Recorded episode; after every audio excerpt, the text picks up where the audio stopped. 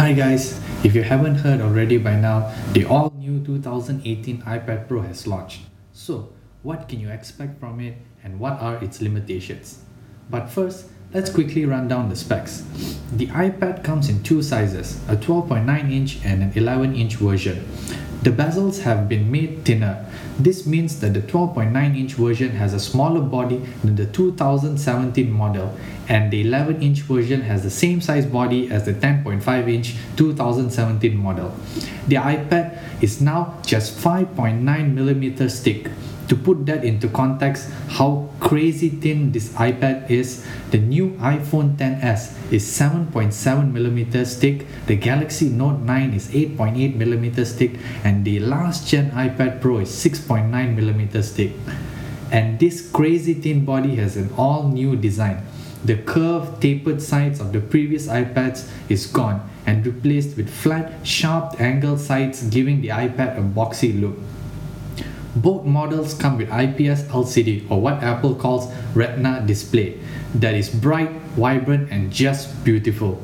Further enhancing the experience is a 120Hz refresh rate display or what Apple calls Pro Motion that makes navigating iOS 12 buttery smooth. Another reason why iOS 12 is so smooth is because of the super powerful Apple A12X Bionic built on a 7nm processor. This processor has a higher performance benchmarks than most laptops. So, multitasking, heavy apps like the upcoming fully featured Adobe Photoshop and even gaming should be a breeze for this device. It is paired with 6GB of RAM for the 12.9 inch model while the 11 inch model gets 4GB of RAM. It comes in a 64, 256 or 512GB or a massive 1TB of storage memory and as usual no expandable storage. If you are the type of person that takes photos on your tablet, then you should be happy to know that the iPad Pro has the same camera module as the one in the new iPhone XS and XR. This is one of the best mobile cameras on the market today.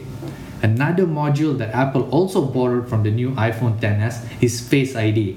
Yes, this means that the new iPad does not have fingerprint sensor anymore. However, unlike the iPhone, the new the one on the iPad does not create a notch in the display and it works in any orientation. Since the front of the iPad is so symmetrical, it's hard to tell which way is upright. And this shouldn't come as a surprise to you, but Apple also removed the headphone jack, which, in my opinion, should have been included, seeing how this device is marketed as a media consumption device. But really, it's not a deal breaker if you have invested heavily in accessories that use Apple's proprietary lightning connector, well, you can't use them with the new iPad Pro as it now uses the most standard USB Type-C connector. More specifically, a Type-C 3.1 Gen 2 port. This makes the iPad more versatile as the Type-C standard is shared among many modern devices. One of the functions of the port is that it allows the iPad to charge other devices such as your iPhone or any mobile phones. Other than that, it can do everything the old Lightning port could.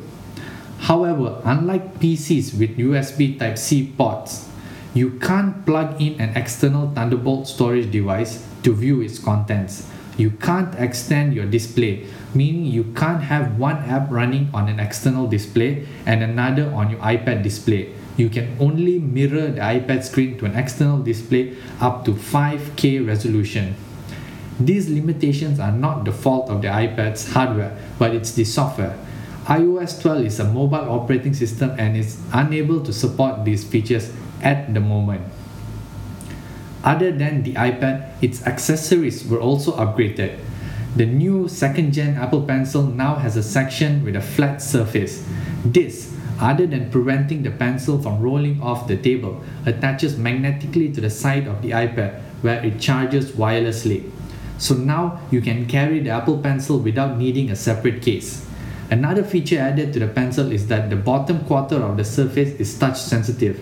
This means that now you can double tap to switch between a drawing tool and an eraser. The Apple Notes app supports this feature, but other note-taking apps such as Notability and Microsoft OneNote will soon be supporting this. So if you're an artist or a student taking down notes, you can erase your mistakes and return back to writing faster.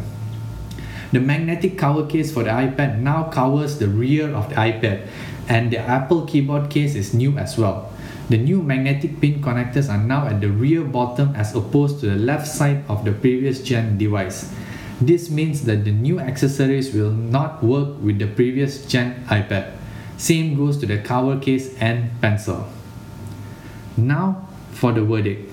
The new Apple iPad Pro is a beast of a machine, but its power is only for specific use. If you are a student who wants something that is portable to take notes in class and watch movies and videos later and maybe do some light photo and video editing or gaming, then yes. If you're someone who is always moving around and you need a device to type documents, mark up PDF files, send emails, then yes.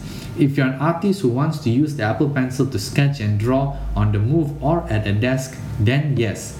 If you're someone who already has a powerful PC or a laptop and are looking for a device for everyday tasks like watching videos, playing games, surfing the web, and reading ebooks, then yes. However, if you're expecting for something to replace your laptop with all the functionality of a laptop, then maybe you should look at Microsoft's Surface line of devices. The 2018 iPad Pro 11 inch starts from 3,499 ringgit for the 64GB Wi-Fi and 4,149 ringgit for the LTE version, while the 12.9 inch model starts from 4,349 ringgit for the 64GB Wi-Fi and 4,999 ringgit for the LTE version. The second gen Apple Pencil will cost you RM 549 ringgit. Okay guys, that's the end of this episode and I'll talk to you all in the next one. Peace.